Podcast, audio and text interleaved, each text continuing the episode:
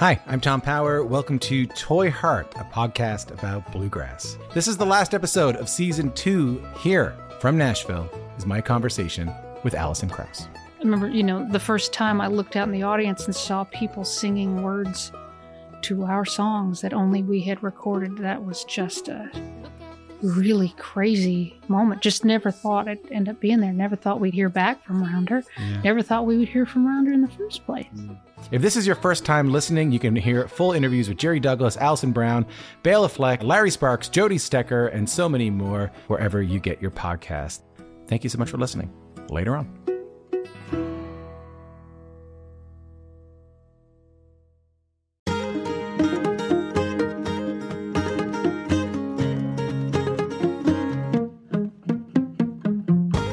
Hi, this is Basic Folk, where we have podcasts with honest conversations and folk musicians. What's happening to me?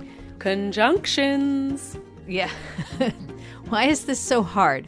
Okay, welcome to Basic Folk, where we have com- welcome to Basic Folk, where we have honest conversations with folk musicians.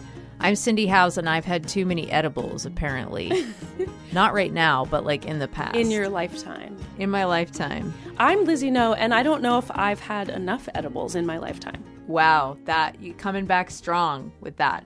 We are on the Bluegrass Situation Podcast Network.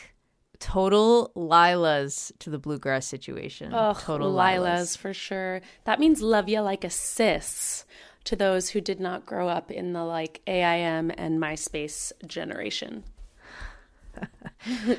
We need to bring back LYLAS so hard. I'm working on I it. I think maybe our maybe our next fundraising gift can be around LYLAS. Okay, good. I like that idea. Basic folk LYLAS. LYLAS. We are a listener supported podcast, so if you want to make a contribution, you're always welcome to do so at basicfolk.com slash donate. You can also go to our shop and get a handmade Basic Folk beanie. They are crafted with love from my mom to your little head. You can also sign up for our newsletter. One of these days, I'm going to send a newsletter out uh, at the website basicfolk.com, or you can follow us Facebook or Instagram at basicfolkpod. Lizzie No on all social media platforms. That's me, Lizzie No, or Handsome Lizzie on Twitter. Uh, handsome Lizzie is dead. That's true. Okay, so my handle is Lizzie No is dead, but my name is Handsome Lizzie, and we don't have time to get into it. Oh, really opened a can of worms here. Didn't mean to. Guys, I got hacked. Ah. I've been hacked. Before we get into our guest today, I'm excited. I love this guy's music, Brian Dunne. Obsessed. Uh, Lizzie, what's going on with you? Okay, I am reporting live from my sister's wedding week. As we are recording this, my sister is about 24 hours away from being a married woman. I'm out here in Southern California. And just before we started recording, Cindy was like maybe trying to scare me by saying, like, it's going to be great. S- Plenty of things will go wrong at the wedding, and that's what you'll probably focus on. And I was like, you know what? That may be true of some people, but it's actually not true of me. And you know why? Because I'm a touring musician. I used to be like mm. a super control freak, but once you tour like on an indie DIY basis, there are so many things that randomly go wrong that you could never have expected that it really gives you a sense of acceptance. Like the number of times I've booked a tour, like early in my career, I would book a tour and then sometimes I would show up and like not only did I not have any fans there, but like the venue maybe forgot I was coming or like no one was there to do sound. Like and then you just have to roll with it and like make the most of it. So I really have high hopes for my sister's wedding because I'm sure that at the very least, like everyone knows that it's happening. You know what I mean? yes. If you're setting the bar that low, Yes. I think you're going to be fine. Another thing I'm excited about for my sister's wedding is that um, my partner and I are performing a song by basic folk alum Anaïs Mitchell. And I don't want anyone to get ideas. I don't play a lot of weddings. It's really like not my bag. But for my sister, you know, one last rodeo. Are you going to put a secret message in there that's like, if you want to back out at the last minute, I will drive the getaway car? I wasn't planning to, but that's a really sweet sentiment. It's a very like Cristina Yang, Meredith Grey. 100%. You are such a Grey's head. I love it. Yeah. So I stopped watching the new show. I stopped the episode before Meredith leaves. Hmm. So in my mind, she's still on the show. I did that with Glee. I, I stopped right before I think they all like graduated and went to college. It's not the same. I'm sorry that to uh, make a mockery of something that's important to you. Listen, some people hold Glee as high regard as I hold Grey's. It's true. People are so weird about Glee. I I thought it was a fun show, but I don't really get. I mean, there's so much drama around it, but My God, speaking of drama, have you ever thought about what goes on in a propane tank? honestly, no. Yeah, me neither. But I'm at our I'm at our house in in Maine that uses propane, and then I, I had this site visit from very nice man from the energy company, and he was like mansplaining propane tanks to me, and I was like thinking in my head while he's talking, I was like. Is it really mansplaining if like I don't know what he's talking about? No, I think about, that's just about, but also like. I don't care. Oh no, then it's back into mansplaining. I didn't ask for this. I'm not curious. I don't I'm not taking in what you're saying. I just want you to stop. That's definitely mansplaining. I, I wonder if the Webby Awards give out a distinction for the wildest segue in podcasts because Oh, that little connection might have might have been a nominee. Well, it just happened to me today, so it was top of mind. Do you have more home ownership anecdotes, or can I share uh, music news that I have? Oh, uh, you know, I think if you're on the phone with somebody trying to get customer service for your house and they act like they don't want to help you, just just keep going with it. It feels uncomfortable, but they can help you and even if they don't want to. Yeah. And don't feel like you have to make any jokes to them to try to make them feel like they should want to talk to you. Okay, It's their job. thanks, Cindy. Yep. Um, at the time that you're listening to this, dear listener, I, Lizzie No, have a new song out in the world. What? Yes, there is a compilation album called Warriors 2 that benefits EndoFound. Um, it's the foundation that donates money to research and awareness around endometriosis. I put a brand new original song on this compilation, and there's some amazing femme and female artists on this album, like AJ Lee and Blue Summit, um, Jessica Lee Mayfield. Um, Ah, great. yeah, it's a cool album, and you should go buy it. Search Endo Found Warriors, and you can buy the album. Should I introduce our guest? Yes, wait. Uh, okay, yes. Please introduce the guest. Okay, I am feeling hashtag blessed and hashtag grateful to be sharing today's interview with our listeners. Drumroll, please. Bada bada bada bada bada bada bada bada. Brian Dunne. Yeah. Um, is one of my dearest pals in the music biz, not to mention one of my favorite songwriters working today. Brian's songs are always clever and sincere, dark but fun, honest and imaginative. He's got a way with words, he's got a killer voice, and he's got big time rock star vibes. Um, these are a few of the reasons why his new album, Loser on the Ropes, his Kill Rock Stars debut, is earning this indie rocker critical acclaim and a ton of new fans. Brian is a New York born musician who knew he wanted to be a singer songwriter from the first time he saw Bruce Springsteen on television. After graduating from Berklee College of Music, fancy, um, Brian started making. Brian started making records and figuring out his sound. He's become a stalwart in the New York music scene, both with his own solo records and as a member of the super silly supergroup Fantastic Cat. Shout out to his bandmate and basic folk alum, Anthony D'Amato. Um, in 2022, Brian got word that a live recording of his song New Tattoo, which had been recorded during a sound check in 2018, was climbing the charts in the Netherlands. Um, his unexpected European star turn has not gone to this working artist's head one bit.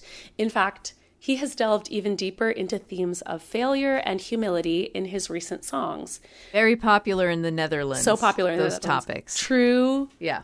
True superstar in the Netherlands. Um, but what keeps people coming back to Brian's music is his hopeful spirit in spite of all the darkness. It's such a great interview. I love getting to interview people that I don't know, but there's also a special magic to um, finally getting to talk in depth with a good friend and like ask them those like deep journalistic questions. So it's a really fun conversation. All right, we're going to take a listen to one of Brian's songs. Here's Sometime After This, and then we'll get to our conversation between Lizzie No and Brian Dunne on Basic Folk. In a daydream you had made arrangements for pretty flowers late after the massacre. You woke in a starlit, started death. The Holy Ghost, the town is tangled in a total mess. As the Sam Shepherd rang the early morning bells, an email from the grave. I hope this message finds you well.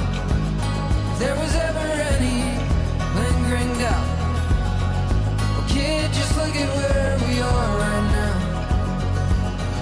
But on the precipice, sometime after this, we'll watch the changing tides ride this false self-righteousness. Where the truth is laid, just up the stairs. I will meet you there. Brian Dunne. Lizzie, Welcome no. to Basic Folk. We have no time for pleasantries. Go back in time. When did you realize that you could sing? Uh, that's a good question. Um, I don't know. I don't. I don't remember. I just feel like singing is not one of the things I've really ever thought about. What? Um, yeah, I don't know. I, I like It's I your job. Yeah, that part of it, I've, I've, I don't know. I get more in my head about the guitar playing or songwriting Mm-hmm. aspect. The singing part, I don't know. Yeah, sorry to start with. sorry to start with such an ambivalent answer. Yeah, no, singing. I just felt like I don't want to say it came natural because I actually screwed up my voice pretty bad when I was in my early twenties and had to like get surgery and stuff. You had surgery? Yeah, I had a, like a, a hemorrhaging polyp, and I was like bleeding, and they were like, "You have to," and I was like, "But what if I'm just raspy now?" And they No, were like, no, "No, no, no, no, no, no, no, no. you're gonna." Um, but basically, what I learned is like, don't think about it. I was thinking about it. Yes. You know, I was I was trying to sound a certain way that I didn't sound. But uh, yeah, the singing part, I kind of just, I don't know, I just pulled from my stomach, I guess. Pull from your stomach. Okay. What was your first instrument?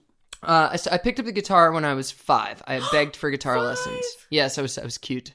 Do we have any photos that we could share on the release date? Yes, unfortunately, it was well documented youth for me. Oh my gosh, so cute. Do you remember like your early days of performing your own songs? What was the first time you were like, this is something I wrote. I wrote the guitar part. I wrote this melody. Like, this is my little thing and I'm going to share it. Uh, I want to say I probably played a song of my own, uh, probably very cringeworthy at like the talent show in high school or maybe even middle school. Um, I definitely like played open mics and like played covers and stuff. There was That's um, great. there was like a tiny little venue near where I grew up that was kind of like I don't know how to describe it. It was it was called Boodle's Opera House and it was in Chester, New York. Chester. Yeah. And um it was a cool enough spot. Like I saw Levon there when I Mhm. was uh, a kid and stuff. Um and they had like an open mic on Sunday nights and my parents would take me and I would perform.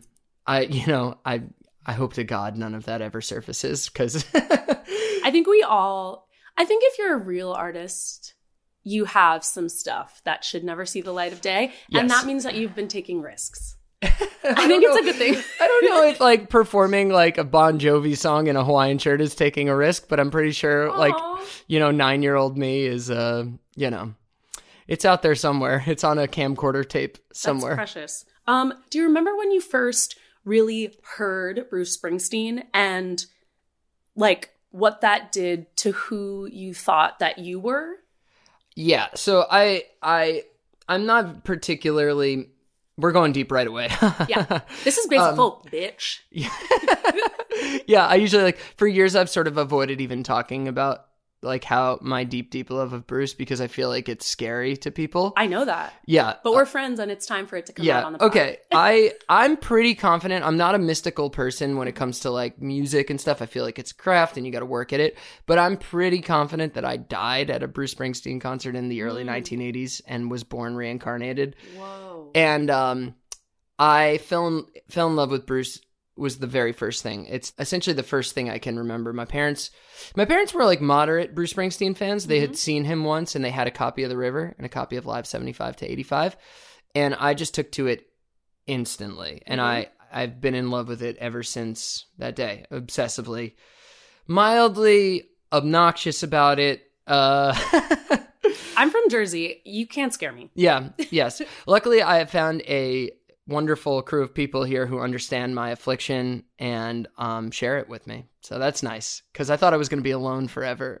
Oh my god. Okay, so it's I feel like your fandom for Bruce Springsteen goes beyond just like I love the music, I admire this person. I have a sense that you take like you have an ongoing engagement with Bruce's catalog that informs how you think about yourself as a songwriter. Can you talk about that? Like where are you at with it now? Like is there a particular Bruce album you're listening to a lot these days? That's an excellent question, Lizzie. Um, Thank you. Uh, very well worded. uh, yeah, you know, I, I I think that the things that we you know latch onto as musicians, the the other music, it, it's that thing where you you get something from it that's brand new every time, right? And I mean, I could. I probably listened to Born to Run like five thousand times, right? But I still find new things in it. So, um, to answer your question about a specific album, I just finished that Warren Zanes book on Nebraska, So which was fascinating. And Hey Warren Zanes, we'd love to have you on the pod. yeah, great. Maybe maybe one of the best rock writers out there right now. Yes, and a very cool guy. I played a Oh, know poetry event where he was part of the backing band, Oh, really? Muldoon's Picnic, and I was like, I really do not deserve to be here. These Oh. people are really good. You absolutely deserve to be there. But um yeah, I uh I was thinking a lot about that record this past week cuz I'm starting to well, I know we haven't touched upon my latest record yet, but I'm starting to crack the book back open. The album came out 2 months ago and that's like that's like that weird moment where you go like, "All right, let's do this." yeah, like you mean as far as like digging into new stuff? Yeah, and so I think that um like an album like Nebraska, what what what always captures me about that is the internal voice of that record, how he's and and he, he was essentially singing to himself. And um I feel like that's a really good place to start from if you're starting you're you know cuz a lot of times when you when you're starting to write for a record, you're asking your own self like what what am I feeling right now? What do I want to say? And um how do I feel about human life on earth, you know? And I don't know is the answer right now. So I'm going to sort through that with probably a, a bunch of bad songs and then hopefully we'll get to the good ones. And then you you hone it in. Yeah. Okay, tell me about music school. What was your focus, or did you have a major at Berklee? And how do you think the way that you spent your time there influenced the musician that you are now? There's another thing I've shied away from talking about, but let's get into it. uh, yes, I did go to the Berklee College of Music, and I did graduate from there with a degree that I have no idea where it is. But I will say this: it was, you know, uh, there's a lot of like. I don't want to say there's stigma, but uh, people like to be shy about their time at music school Yeah. because one, I think people make too much of a meal about it, and two, it might you know infer that you're sort of like a music robot and you know Yeah. have some sort of soulless mathematical equation working in your head that you know provides you with songs that are very linear Yeah. and sort of round. Um, to I me, think we can both agree that that's not you. I like to think so. I hope so. To the Um, listeners listening, Brian is my friend, and I don't think of him as a music robot. And I'm genuinely interested in what you know that times- education did for you. there were probably times. There was definitely some things I had to unlearn after, but I will say this: I think that 18 is a lot younger than it used to be, and I think if I'd have shown up in New York City and tried to attempt what I attempted at 21 here, Yeah. um, I think I would have bottomed out in a pretty seismic way. And it was really nice to go to a place uh, where you could sort of fail for a couple of years Yeah. in a in an environment that invited I mean, listen, you know, it was still very competitive and felt very you were aware that you were you were being judged and watched, but it was a little bit safer of a of a place to to figure out what it was I wanted to say. Um, and it was good to just be around that high capacity of musicians all in the same place because it just made you kind of get your. Are you allowed to curse on this, by the way? Oh, yeah. Okay. Yeah, it just made it. you kind of get your proverbial shit together. Yeah. Um, even just by by virtue of knowing that, you know, like you were going to class with a song and Liz Longley and Ken Yates were going to be there, and you wanted to make sure that was that was tight. You know, I'm scared of those guys. Liz and Ken. Like if I'm trying to if I'm trying to do a warm up, like I warm up to like singing along to Liz Longley records. well, the Liz. girlies are not doing it like them. well, okay, so Liz, uh, Liz was a year older than me at school, and you know, you come in sort of brazen and bold, and you think you've got it all figured out. And I remember the very first time I realized I needed to get a lot better, and it was the first time I saw Liz Longley play. She played a song called "When You've Got Trouble" that she Oh, had just so written. great. It's such an amazing song, and I just. I it was one of those honest moments where you, your the voice in your head is like looking for any excuse you have and you Yeah. just don't have one. And I remember standing there in that room and being like, I don't have anything that's even kind of this good. I need to go home right now and get started on the rest of my life. Isn't know? that such a great feeling? I love when I go to a show and I'm like, I gotta go home and practice. Right. I'm searching for an excuse everywhere. Maybe it's the jeans. Maybe it's the lights. Maybe it's the mm-hmm. sound. Oh, the sound in this room is really good.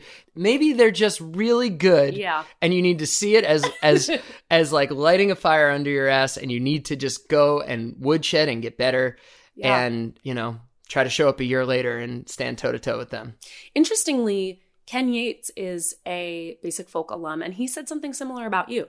That is when I sweet. asked him Hi, about Ken. Berklee, he was like, Brian Dunne has always had his shit together. And I was like, I get that feeling. I think that's so funny because I so don't. But um, yeah, Ken Ken was funny because Ken, well, uh, that sort of was Ken's story. Ken was trying to be a guitar player, and he's and Ken's a great finger picking guitar player, but you don't want to throw Ken a solo. He'll laugh out loud if you go, Ken, take a solo.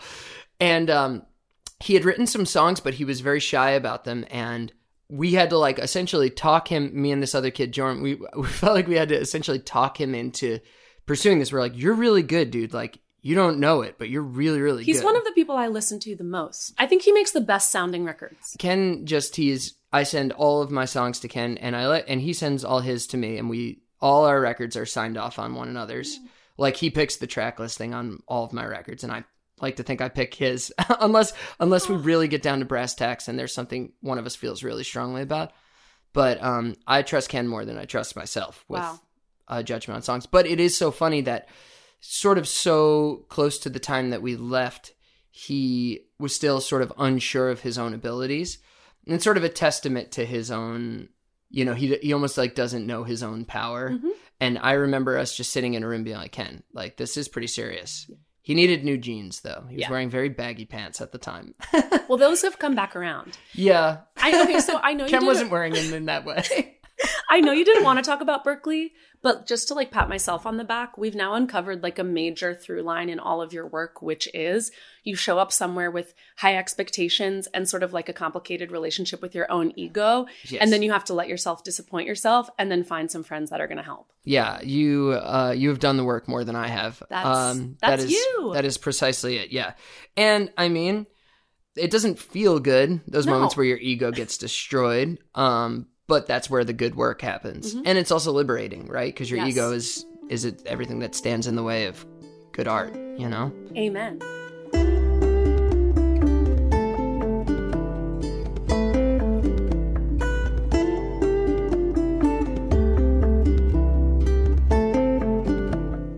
Okay, I want to talk about selling things, which is I I read a review that said it was a criminally underrated album. I have to agree. Um what makes a good political song? To me, in general, like as a listener, because there are a couple of really good, I think, really good political songs on selling things. And I want to know, like, who do you listen to when you're trying to figure out, like, what's going on in the world today? Yeah, that I I asked myself that same question. So, you know, when I first got here to New York, I was writing the sort of heartbroken Mm-hmm. 20 something songs a man writes when he's doesn't know what to write about. So he writes about, you know, love. and I, don't get me wrong. I love the pregnant pause. He writes about love. Yeah, I wasn't sure if we would call it that, Yeah. but uh, you know, because I was I was like a young single twenty something without a story. I quite literally remember opening my notebook and being like, well, I'm not interesting. So I guess I have to conjure up something because all I had was a career that was a non starter at the time. And uh, I was living in the east side of Manhattan in a room that was like, it only had a twin size bed in it. It could only fit a twin size bed. And I had Uh-huh. Yeah. to leave the door open because my body heat was too, too I hot have a for the lyric room. about that type of New York moment on Yeah. my new album. where you're like, my body is creating too much energy for this room, so we Mm-hmm. Yes. need to leave the door open. Um, yeah, so I, I was writing a lot of like sort of love sick, Mm-hmm. you know, um, songs, and um, you know, I time went by and I wanted to grow as a writer. And by the way, I, I I'm happily married and I will write about love anytime I get a really good idea about it. But I think that for me, just in the wide breadth of songs about love, you have to have something really interesting to say if you want to approach the topic because it's all been said, man. It really has. You got to have something new to say. And I, I don't think, not to disparage anyone who likes my early records, but I don't necessarily know if I was saying anything particularly profound about love other than like, I love you, why don't you love me back? You know, kind of stuff. But you know what? People need that. It's a universal People need theme. those things. Yeah. I- I've always said I, I sort of base my songs on what would be interesting if uh, somebody sat next to you at a bar and, Mm-hmm. and told you a story. Because it's fascinating what is interesting and what is not interesting. Hmm. Wait, can you give some examples of each? What's something you thought would be interesting in a song but wasn't? And what's something you thought would be like whatever in a song and turned out to be profound in your own writing? Yeah. Okay. So, like, it is fascinating that even after all this time, if you are sitting in a bar and somebody sidles up to you at the bar and they say, I just got dumped, Mhm. you're not going to be like, get me out of this conversation. You're No, probably you're gonna- dying to know. You're going to be like, what happened? Yes. Right? Vice versa. I don't know why this is, and maybe I can be proven wrong. And there's definitely a couple Warren Zevon records that discuss the topic. Health issues are so important. Yes. Your health is so important. It's so essential to your life. It's Yeah. all you have. Yet, I don't know why songs about health issues are not That's interesting. so true. I don't know. Obviously, there's some. There's there's the last two Warren Zevon records, but he was dying. That is profoundly Mm-hmm. Dying interesting. is everything. But for whatever reason, when somebody like when somebody makes a record about like maybe I don't know, they had like a stomach thing, A health scare. you're yeah, and I don't know why your eyes just sort of glaze over, and you're like, oh, okay, and and, it- and it's the same reason that if somebody sidled up to you at the bar and they were like, oh, I just have like terrible IBS, you'd be like, I don't know, it's not like I don't care. it's not. You go deal with that, but it's not. I don't want to hear about I it. I feel for you, and we don't really need to talk about it. Yeah. So I always am thinking about that, and I think one of the reasons that there's so many songs about love is that it's it's just interesting, mm-hmm. right? And when I sort of looked at my career, which had been met with like sort of a resounding, eh, you know, I thought, okay, well, what do I want? I want to say something that's if if if nobody cares, then I might as well, you know, say my truth. So to answer your initial question about like political songs, I think about this a lot because there are a lot of political songs that feel like what my friend Hess calls DNC rock, Mm-hmm. which are just sort of talk about it. yeah, just sort of speaking to sort of broad, you know, like liberal talking points that Yes. look, I'm a communist, all right? Like uh, Same comrade. yeah, exactly, right? But you never want to hear a political song that has too many words with syllables more than more than three syllables, or that end in ion, like you know, division.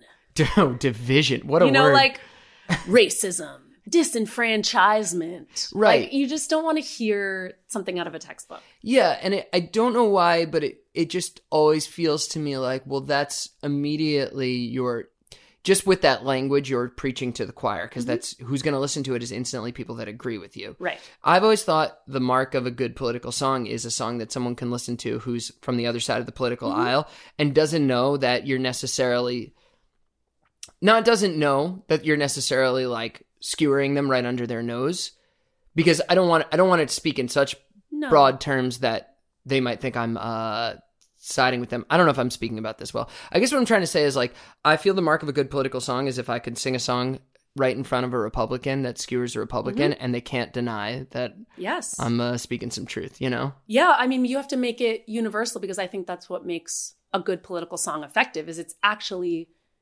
compassionate and reaches out to people. You know who does that I think like better than almost anyone these days is Adeem the artist. Sure. Like a lot of their songs are pretty universal Yeah. and like you tap your toe to it regardless of your political affiliation. Yeah, Adeem, I wonder if their crowd is from the other side of the political aisle at all, because it. Yeah. I, it.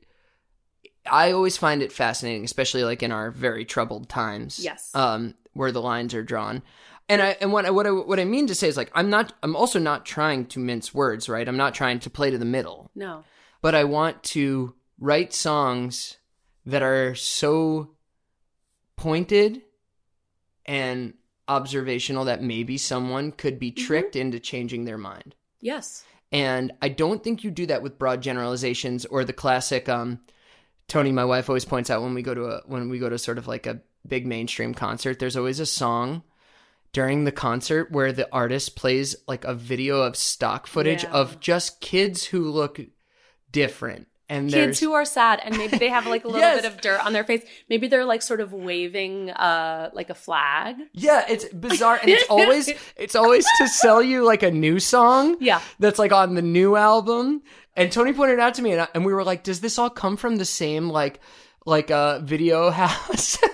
Because I've No. been to three different shows at the Beacon that all had this same sort of video play, and it's what it is. Is it's I, I agree with the broad generalizations of it. I just But it's knocking you over the head in a way. yeah, and as a writer, you're like, well, let's do one better. Let's say something Yeah. that hasn't been said before. Yeah, I think the more specific you can get, the more interesting it gets these days, now Mm-hmm. that so much has been said. Um, I want to read a quotation from you Uh-oh. around the Selling Things release. The darkness in these new songs, Brian says, comes from writing them when he was enduring really difficult emotional and mental problems. I wanted to talk about what that felt like. Each song is a reckoning with things that eat at me personally or things that eat at me existentially. So, normally when you release an album, you share all this new content and then you have a touring cycle, which at least for me can be really cathartic. Like you get to kind of be in conversation with your audience about these difficult Sure. topics. So, how did you as a person like deal with not having the catharsis of touring, selling things because it's a super personal and really deep album that came out in April of 2020? Um, short answer is poorly. I dealt with it poorly.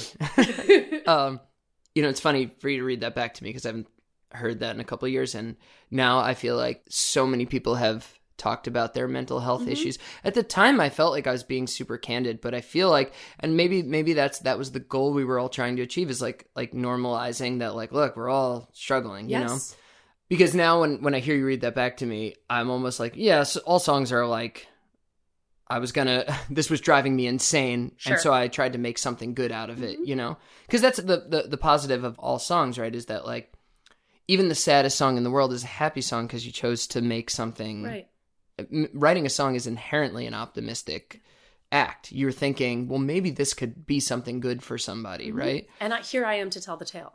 Right. Even the darkest sad song, Mm-hmm. it's like, well, you, you survived by virtue you're singing Yeah. this song. Um, but yeah, I had a real like, you know, sort of break in my late twenties where I had spent just a lot of time in a car by myself, Yep. uh, touring, and I had a lot of just, just stuff that I never looked under the hood of, and you know, I think that for a lot of musicians, a lot of people set out, they don't feel good. You don't feel good. But you have this idea in your head, like, but when I achieve all my goals, then I will feel good. Yes. And it's weird, it didn't flare up when things were going really poorly for me. And as soon as they started kind of, I started, you know, getting some opportunities, getting tours, and, and started developing a following. The moment that I realized I didn't feel different, I actually kind of felt worse Yes. it really freaked me out and um it wasn't it wasn't anything um you know like hyper dramatic i just went through a really dark period where i had to go you know see a bunch of therapists and you know uh, i spent some time on the the pills and you know kind of got my head straightened out. And ultimately i think the realization i needed to come to was like they're not going to replace you with a smarter or more wise guy. Like it's you forever. I think when i was young i thought that like when you get older you get voiced by a different character. Nobody's coming to get you. Exactly. Precisely. Yeah, like they replace Yeah. you with the older version of you that knows stuff. I keep waiting for that. No, it's not it's you forever. Yeah. You know? Just different versions of you, but it's you.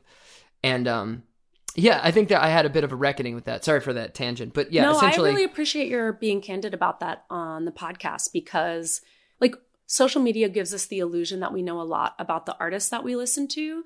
And you can really start to feel like you know somebody once you've listened to their music and you kind of see what they're up to day to day on tour. Mm-hmm. I think that there's a lot of deeper questions that are getting missed there. Right. So I think it's a real gift to share, like, what are what actually goes into like what does it feel like to actually share of yourself with the world and like when is it not enough you know Yeah, I mean, it feels really weird, right? Because, like, especially I come from a family that's very working class, and Yeah. like, if my mom and dad are listening to this, I don't mean anything by this, but like, everyone needed a therapist, and no one got one. Oh, you yeah. know? oh yeah you know?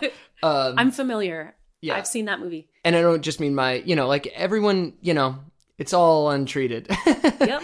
Uh, so I I had a lot of like weird feelings about sharing that kind of stuff. I wrote a couple of essays on things I'd been through. Um, and uh, you know, I felt very naked. But what I will say on the other side of that is, and maybe even though it's well worn territory, that maybe the point of it is that yeah, it doesn't feel unique to say, and that made me feel very comforted because even though yes a lot of albums have come out and been like this is about my mental health crisis i'm like fuck yeah man. Like that's what it's about. Like we're trying to relieve ourselves of something with these songs and create some sort of catharsis out of like a dark period of time and that those are all my favorite records you know? And um yeah I, I i think it's cool that now it's sort of obvious to say like yeah this these songs were born out of a darkness in my heart and i was hoping to shed some light on those.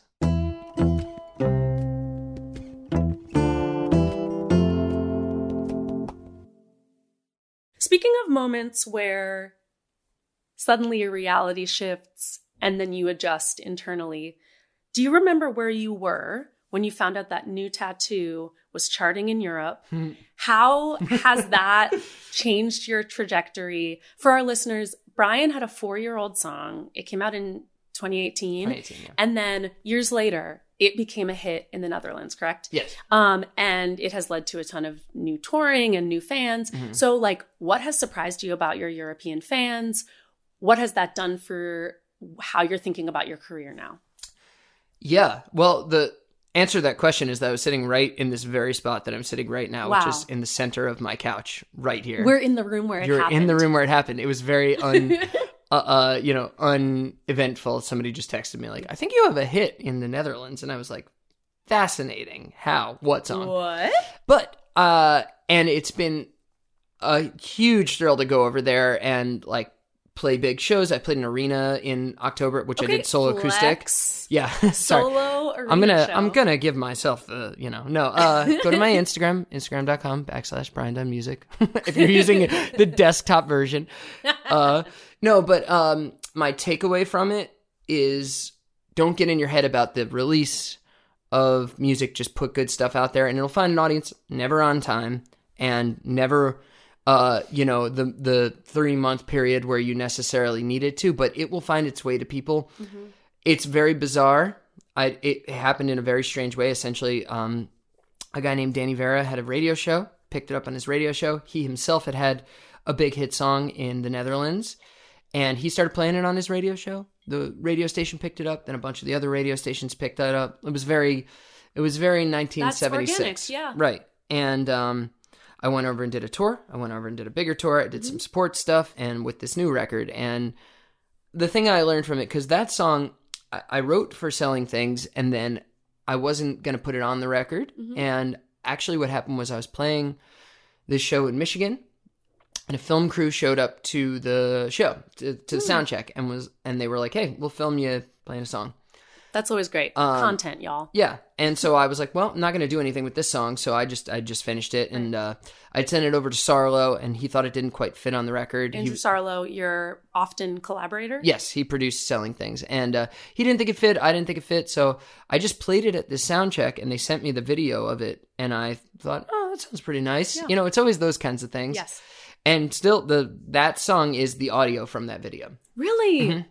Ooh, that's a good. That's. Yeah. a. That's a. Is that an exclusive? Uh, Here? yeah, I don't know if I've talked about that. Basic folk exclusive. Yeah, it's just like the reverb on the track is just the reverb from the hall. It's at the Yeah, it's a um, great sounding record. I mean, I think that makes it very special because Yeah. it sounds so immediate. It really is. What is it? Was it Ani DiFranco? You know, this is this is a record, a record of yeah. people making music in a room. It's a it's a it's a great song. It's one of those things. It also does beg the question: Do I need to be spending all this money on Yes. my records? I didn't come here to be bullied. Um, yeah, no, precisely. I, I mean, listen, hasn't stopped me. The last two are the most I've ever, the most we've ever spent on on records. So I didn't learn my lesson at all. But yeah, it's just that's the that's a song that's just a story, and it's me in a room telling that story. Cool. And I don't know. I I, I think maybe that song because it was so free of any association, it just sort of was a story I was telling about how um sadness manifests in people. Um, I, I was amused by the idea that our generation would have uh, quarter life and midlife crisis crises that looked different than our parents, but Yeah. were the same. Where they might have bought a Maserati or redid the kitchen cabinets. We will get a new tattoo. right. Um, But we still don't want strings attached. Yes, and we are not to like over analyze because it was just a little story song, but I think that I was getting at this idea that like we are up against the same pile of shit that every other generation is, the same existential pile of mm-hmm. shit, which is you're gonna get older and you're gonna feel weird about it. Yep. No matter what you do, no matter how you color your life, And no even matter if you're so successful and surrounded by friends and community, like you're going to have that. Like, did I make the right choices? Right. At all these checkpoints. and if you tell yourself you're not going to be exactly um, the way that your the previous generations of your family were, that's fine. But you're not getting out of here alive, you Right. know. So it's just going to have a different color to it, but it's going to Mm. be the same struggle. Wow. That's beautiful. I'm going to listen to that in the car on the way home with that in mind. okay, what was the first song that you wrote for Loser on the Ropes, your latest album recently released on Kill Rock Stars? Yes, very good pitch. Um, I the very last song on the record I had, um, but I don't think of it as the first song that I wrote because Okay. I finished. Uh, that was just one of those songs that I sort of danced upon. I was like out for a jog one day. Uh, I was living up in Greenpoint, and I just got the melody in my head. I wrote it down, and I thought, oh, that would be a that's going to be the last song on my next record. Oh, nice. But it was almost like writing the epilogue to the book you haven't written yet. To me, the first song that I wrote was Rockaway, which is the third song on the record. Um, and while I don't like to think of the record as a pandemic record, that's a song that's definitely colored by the existential uh, struggle that was the early pandemic, which is what is happening? What is my purpose? Have all the things I've been working for been turned to dust overnight and what is this dystopian time that I'm living through. But I tried to write it in such a way that it wasn't necessarily just about the pandemic, rather it was about disillusionment. Yes. Um, my mom's from Rockaway, and I feel like the vibe is very Rockaway. Thank you. Um, I mean, there's like a sort of scrappy hopefulness Yeah. to it. Um, okay, so my stepson Ames, hi Amesy, has a question for Ames. you. He said, "How do you produce your music? How do you get it all set up?" So I would like for you to do maybe like a mini song exploder, not to like steal tricks from other oh, I love this. But like, can you walk us through Rockaway? Like, how would you explain to Ames how you went from I have an idea to I have a demo to I have a song to like I have a full recorded song? yes, this rules. Let's get into it. Great. This is for you, Ames. Okay. um, I wrote Rockaway. I went to. It was. It wasn't just like I actually was at Rockaway when I got the idea. I was standing on the beach. It was early May. It was like a unseasonably warm day, and I, the first thing that dawned on me was uh, uh, sunbathers in surgical masks, right? And I was like, well, that's That's That was- wild. Right, and it was the first thing that you know. I'm again. I, I can I can sort of be a false optimist at times, and I I was definitely one of those people in March and April that was like, we'll get through. Well, this will Just be hunker down for a this will be all right. Yeah, like they called me. The album, the last album came out on April 10th, and I they were like, you know, my manager called me and was like, do we want to delay? And I was like, no, no, no, no, we'll, this will be we'll be fine. Um, and it was the first time it truly dawned on me that things were going to be different for a very long time and we would be different emotionally for a long time and uh so i had the idea that i wanted to write a song about this sort of real emotional crisis against the sunny backdrop of rockaway beach which Cool. is a place that i love um, and feel very like close to Yes. um, so I came home and I sat on my couch and I wrote the song um, late at night. And I wrote, I the first thought I had is was is this too many verses? Because I think it's five verses Mm-hmm. uh, and four different choruses. Like one, Uh, three of the choruses are the same, but there's and like then a there's an alt yeah, chorus. there's an alt chorus. By the way, like Ames cover your ears. I spent my entire 20s scaring the hose by being like too depressed and weird and that little chorus really like speaks to my heart. Oh, thank you. like yeah. I find you very attractive and I feel that I'm too weird and dark to be around you and I'm going to kind of Yeah, yeah, I'm yeah. going to I'll see myself to the door. I don't think. Yeah, I'm going to ruin this if I tell you what it is actually going on in my head. I don't think you want to know me, but I would love to know you. right exactly that's exactly what i was getting at Yeah. and um i came home and i demoed it up and I- i had a lot of time on my hands because of the aforementioned pandemic so i was like you know what i'm not going to cut any of this i'm going Yes. to write it all up and demo it all up like with with all the arrangements so the original demo has the a very similar drum groove it has you know questionable synth horns and so like you programmed all of these I programmed all of it. instruments. And, and then I went and I remember specifically saying uh, to Tony, who had just walked in the room, I said, I've been working on this song for 48 straight hours and I'm pretty sure I hate it. So then I just bounced it and I sent it to Ken. okay. And Ken hit me back and he was like, I love it. Mm-hmm. And which Ken doesn't really say often. He usually goes like, well, yeah, it's kind of this or it's kind of that, and maybe this could be tightened up. Mm-hmm. And I usually take his word at as the gospel. Yes. Um, and do those things and send it back to him. But he was like, I love it. And I I wrote I probably still have the email where I'm like, Are you sure? Because I'm pretty sure this is insane. This Yes. is like an insane run on sentence about all the thoughts in my head. And uh yeah, okay, so I have this demo and uh Ken says he loves it, and so that that feels like a stronger opinion than my own. So I'm this is now the first song that I've written for the record.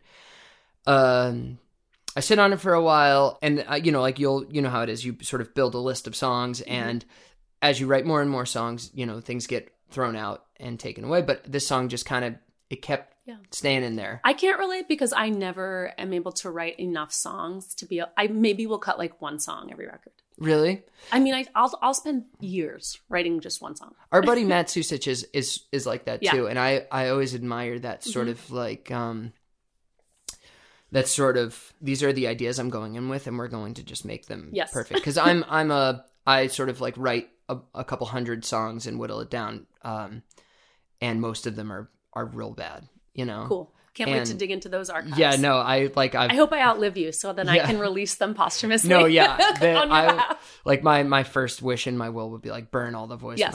Who was Um, it that got that tattoo? Uh, Anderson Paak. Yes. has that tattoo, right? Do not Yeah, yeah, release yeah. any posthumous albums. Yeah, yeah, yeah. No, I totally felt that. Uh, yeah. So okay, so I had the demo, and then we had this mystifying experience, which I went down to the studio in uh, Athens, Georgia. I worked with Drew Vandenberg, who produced uh, the last two Faye Webster records that I really Beautiful. liked. Um, so I wanted to work with him, and his main rule was, I don't want any demos.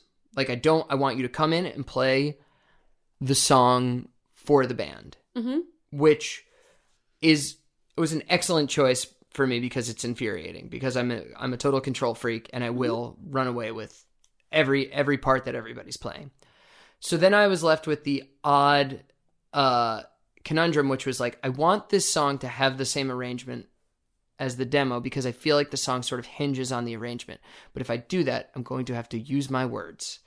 Uh so I sort of talked everybody through the forgive me for using the word the vibes of everything and we landed on something that sounds oddly close to my demo but we got there by sort of explanation of intention Um, wow. Yes yeah so wow. that's Conversation worked. i guess so i was really frustrating i really possible? every turn i wanted to be like can i just play you the Mm-hmm. demo and he would and drew would just be like no you can't play the demo you have to explain it so uh we cut it um we mixed it and mastered it and um it was mastered by sarah register who's done my last couple records and Yeah, that song, it's funny. I, I wasn't sure how that song would be received, but I feel like it's sort of emerged as one of the tracks that we didn't put it out as a single or anything, but it's emerged as a track that people sort of um, have referenced. Every every review that's come Mm-hmm. out has talked about that song. Yeah, it's a hit. Thank you. It's a very long hit. Yeah. Um, and yeah, I, it's sort of. I was thinking about a specific song that I love. It doesn't sound a lot like the song, but um, there's a song called Harmony Hall by Vampire Weekend. And what I love about Harmony Hall is that it's sort of a, a song about a dystopian uh, existential nightmare, but it's set against the backdrop of this very sunny music. And to me, that is uh, that almost that juxtaposition almost makes it feel more harrowing. Like when in a movie when somebody f- finds a dead body in the middle of the day, Yeah. you know, or um, like did you see um, what's the Florence Pugh movie the um, Midsommar. yeah, Midsommar. Oh, yeah. Jeez, I don't know. Scary. Escape my. But the fact that like it's all in broad daylight makes Yes. it more makes it more terrifying. and it's in this like minimalist, scandy, elegant Yes. environment that Yeah. like is aspirational for a lot of people. yeah, exactly.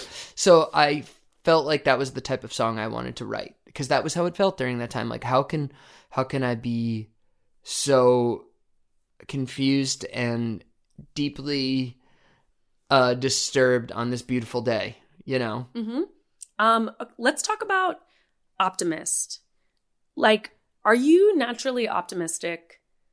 How does your engagement with philosophy and philosophers impact your outlook? hmm How do you stay hopeful? What's going on in that song? Well, Optimist featuring Lizzie No.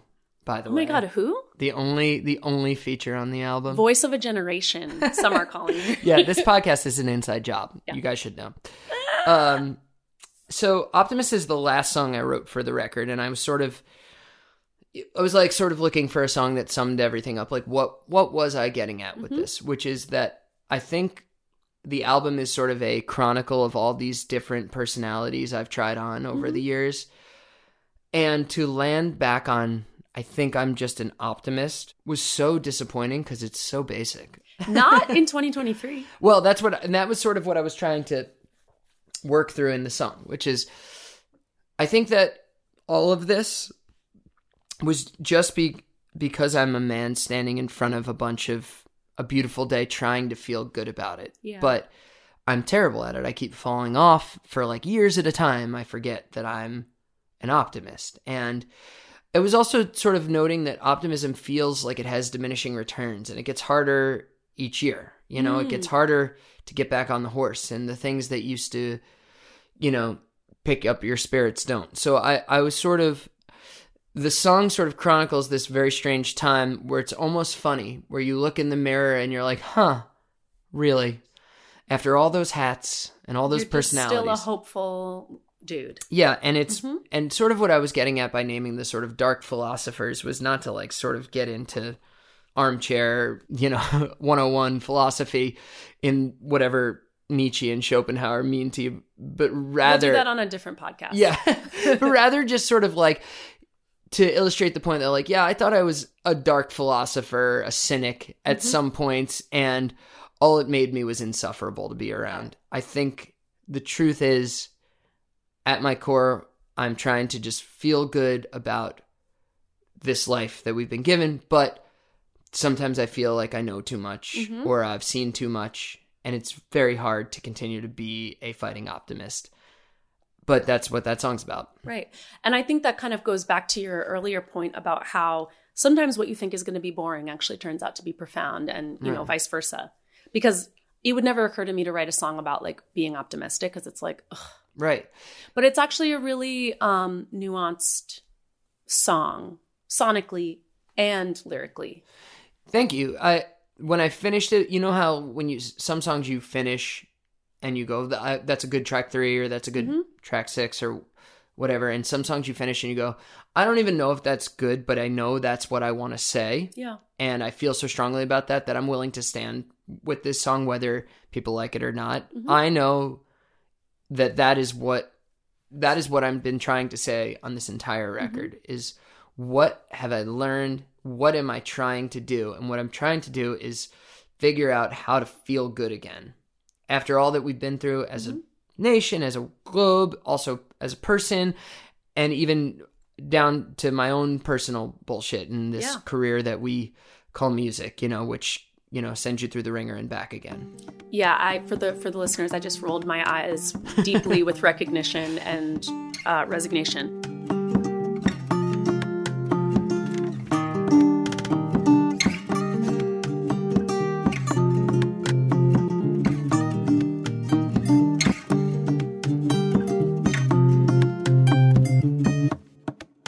Would you say that this album has a particular point of view on death?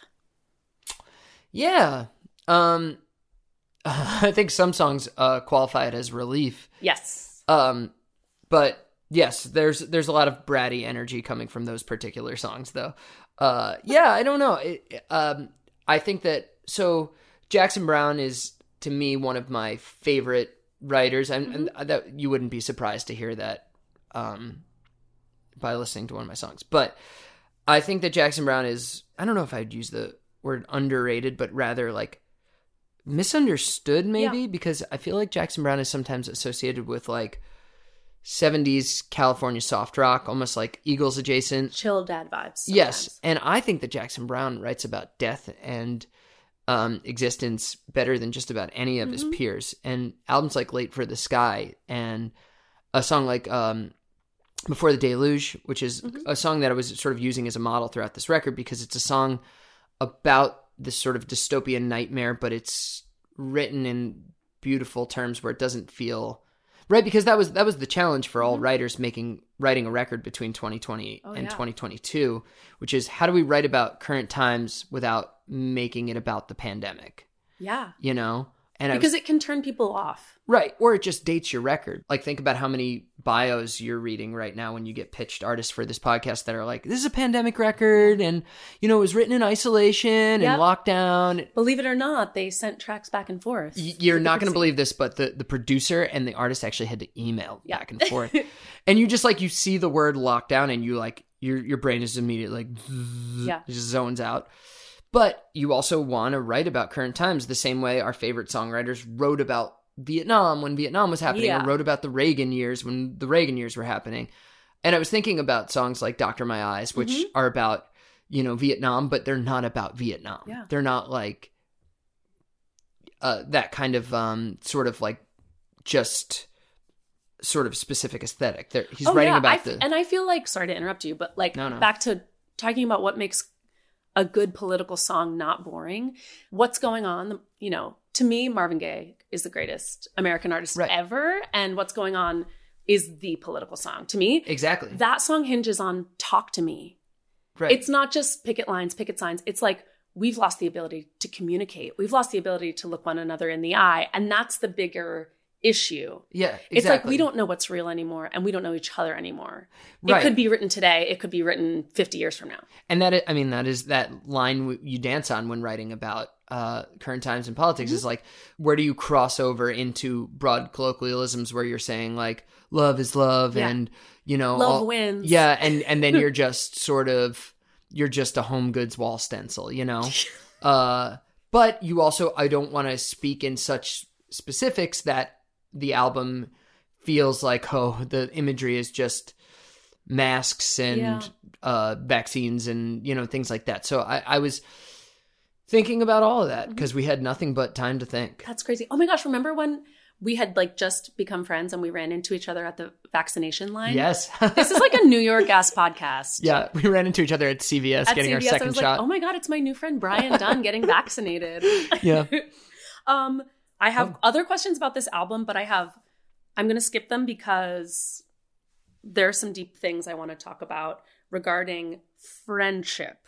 So Fantastic Cat. It's your it's your super group. something of a super group is what we It's call it. It's a super group. I I have seen like trustworthy news outlets call it a super that's group. true we have tricked two very trustworthy news outlets to call us a super group by saying that we are something of a supergroup and seeing what they do That's why I keep saying I'm the voice of a generation. I'm the next Bob Dylan. hell yeah it Um, works So, are there sides of yourself that show up in Fantastic Cat that you don't really get to shine a light on in your Brian Dunne solo life? Absolutely. Fantastic Cat is very silly, and Mm-hmm. I'm I I you know embrace silliness on my records, but Fantastic Cat is very silly. Super Um, silly. yeah, I think that's what it is for all of us. Mm-hmm. Uh, and, you know, it's liberating because a band can hold more. oh, what am I trying to say? It can carry more, like, you can take chances. Mhm. Because when your name is attached to something, you, you it sort of beckons the question who is Brian Dunne? Yes. What is he saying? And with Fantastic Cat, it's what is Fantastic Cat? And, you're Fantastic literally Cat- wearing masks. Yes, that's that that's true too. but it also you're always thinking as a as a solo artist, what if this song is the first and last song somebody hears by me? Oh yeah. And with the band, it's kind of it's an entire aesthetic philosophy. Mhm. So it can hold more bizarre excursions into the absurd. Yes. Who do you think is the audience for Fantastic Cat? Oh, I And thought you were how- going to say, who do you think is the best one? Well, who is the best one? Uh, well, uh, Don. Yeah. I was going to say Don as well. Um, who do I think is the audience for Fantastic Cat? Well, it's a combination of the four of us. By the way, Fantastic Cat is myself, Don DiLego, Anthony D'Amato, Basic Vocal alum, Basic vocal and. Mike Montali of Hollis Brown. And the audience is interesting because it's a combination of the four of our fan bases, but also we've sort of developed our own zany little fan base. Um, we put out a record last summer, and we all wear velvet suits and we play sort of uh, bizarro folk rock music that's sort of like I like to think of it sounding like maybe a classic rock record that where something was wrong with the record player or something. yeah, Um, that's very funny. yeah, so that's and we're we're hard at work on album two, and we're trying to like uh extend upon that idea. Um, but yeah, so it's it's been really, it's kind of like what we were talking about with the new tattoo song, which is like the best things that have come to me in my career are when I sort of let go a little bit because I'm a control freak and I I have a tendency to squeeze things too tight, and I have a lot of songs about it. Um, and that was sort of my intention with this most recent record, Loser on the Ropes, which is to say, like, if I'm on my back, if I'm already lost, Mhm. then fuck it. Let's let's be honest. Let's let's speak, you know? Yeah. And um I like to think that I was able to conjure up that spirit a little bit, but with Fantastic Cat, I can just hold it looser. Um you can take a few more chances. I let things in that I normally don't let in. There's, you know, there's definitely songs I've written for the band that have jokes in them that I probably would have edited out of solo material, but I'm like, I think the band can hold this joke. Yes. You know, And and I feel like the agreement of Fantastic Cat is commit to the bit commit to the bit. and one another. Yes. It's, it's kind of it's moving to see live. Um speaking of friends, you and Tony have a lot of queer friends. yeah. And you are on Kill Rock Stars, which to me is a like a queer institution. Mhm. Do you find the word ally useful? Do you think of yourself as an ally? Uh, what does that look like in your life? Yeah, I do think of myself as an ally, but I also am very I I I always want to make sure that I'm not you know sort of like occupying space that isn't mine to occupy. Mm. Um I'm super flattered that I get to sit at the Kill Rock Stars lunch table. Um and I just I try to be super respectful of the space I take up over there because Kill Rock Stars does sign predominantly queer artists, and I am uh, a cisgendered man and um, a diversity hire, some would say. I can say it. I can say it. I mean, yeah, I'm I'm definitely normie passing, you know. um, Like in 30 Rock when Jenna and her boo are normaling. yeah, yeah, totally. I guess that's us. Yeah, I but I you know it's it's something that I think is really important and and just something like for instance, Kill Rock Stars. I had this really strange situation where I was almost signed by a very mainstream Nashville label. Oh boy. and um, I had no reason to not sign.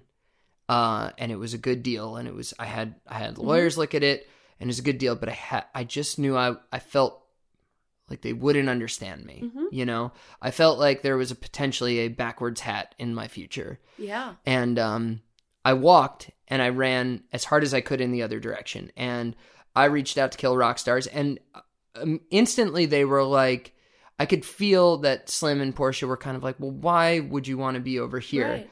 and I sort of, you know, just like anyone in in a bit of a crisis, I was sort of like, I don't know, I just want to. This is this is where I belong, Right. Uh, and um, Slim took a real shine to me, and uh, you know, believed in my songs, and and but I was surprised that they signed me for sure. Well, I I don't want to put words in your mouth. But you but can. like knowing you as a friend and and also as an artist i feel that and i feel this for myself too whether or not you identify as lgbt plus.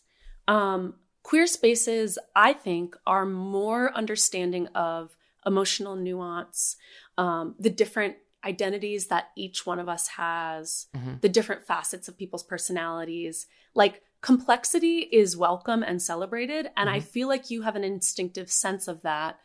And it can be harder to be emotionally mature and open in a straight dominant space especially as a man i don't know if you would agree with that but like there's an expectation for like male guy with a guitar you know man with a guitar Yeah. that maybe you can kind of get around in a queer space I mean- that feel true I think absolutely, and I think you said it really well. And um, I would just add to it. I, I've always, I've always wanted to make music for people who felt like they weren't insiders, you know, uh, and uh, because even though you know, I know that I have a very, I look like just like basically I did, and I accept that. I own a mirror. You are a special snowflake. Wait, was that the review that you got? A fantastic cat that like even the one guy with a normal like a banker haircut is really good. Am I making There was this up? actually an insane YouTube comment that I don't want to like put the guy totally on blast, but he basically like it, it was essentially something of the to the vibe of like um bros like you and me don't get enough respect. And uh and I just like showed it to Tony and I was supposed to get a haircut that day and I was like, Tony, I'm not going to get this haircut. She was like, Don't let this send you on a journey. And I was like, I don't this is really this is really upsetting me that this this You man thinks we, he and I are one and the same. no, um, but I've I've just I've always felt like I wanted to make I wanted my songs to be for people who just felt misunderstood. And so perhaps that's a reason why I, I have been drawn to uh those types of spaces. But yeah, realistically I just I don't know. I just go follow my nose and that's where it's led me. Um and now being on a predominantly queer label, or uh, I don't know if they, they would call themselves a predominantly queer label, but I would say at least 90% of the acts on Sure. Kill Rock Stars identify as queer. I just want to be uh, a good ally and be helpful and not a pain in the ass. What a beautiful sentiment. Um, do you have time for a lightning round? It'll I'm be quick. I got nothing to do. Okay. Which of the following is most important to you in a song? Rhythm, chords and chord progressions, lyrics, or melody? Lyrics. What is your favorite type of pie? Uh, Apple. You are a Sorry. normie. You are a I normie. know. Okay. I as soon as it left my mouth, I was like, oh, I could have said something so much better. I also love strawberry rhubarb. Mm-hmm. Do I get any credit for that? Strawberry rhubarb is so good. Okay, what is your favorite brand of shoe? Uh, I am enjoying a Red Wing Iron Ranger right now. I have two pairs. What is the best time of day to write a song? Five o'clock AM or PM? p.m. Um, what is the best age to be? Ooh, hmm, twenty nine. 29. What is your pre-show drink? Um, if it's a solo show, I like a bottle of wine, a bottle, a whole bottle of wine, a glass of wine. Okay. but maybe a bottle of wine. Uh, and if it's um, if it's a band show, I tend to go for a tequila. Mm-hmm. What is your post-show drink? Um, a nice cool down beer. Mm-hmm. What would you be doing with your life if you were not a musician? Uh, probably something equally irresponsible, like being a comedian or I don't know, a mime or something. I don't think I would exist in a. I think I'd be the worst employee ever. I've played in your band. That might be true. um, what, in 10 words or fewer, what does success mean to you? Uh, well, that's changed a lot over the years, and I think about it a lot. But uh, success means having full artistic autonomy. And finally, what is your cat, Sid's, favorite genre of music? Um, silence. Oh, and there he is sleeping right now like a little angel.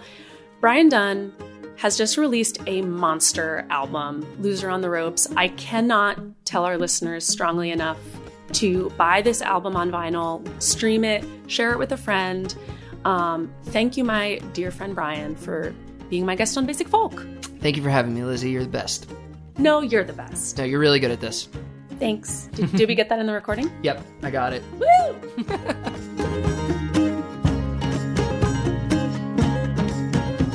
This episode of Basic Folk was produced by Sarah Wardrop. Basic Folk is on the Bluegrass Situation Podcast Network. Our music is produced by Alex Stanton. You can find all of our episodes wherever you get podcasts. You can search for us on the SiriusXM app under Basic Folk, or you can check out our website. Could you tell that was me, or did you think it was AI? I could tell me. that was you. I, I, I would know your voice anywhere. BasicFolk.com is our website. Thanks for listening all the way to the end. You are spectacular. Talk to you next time. Mm, Bye. Bye.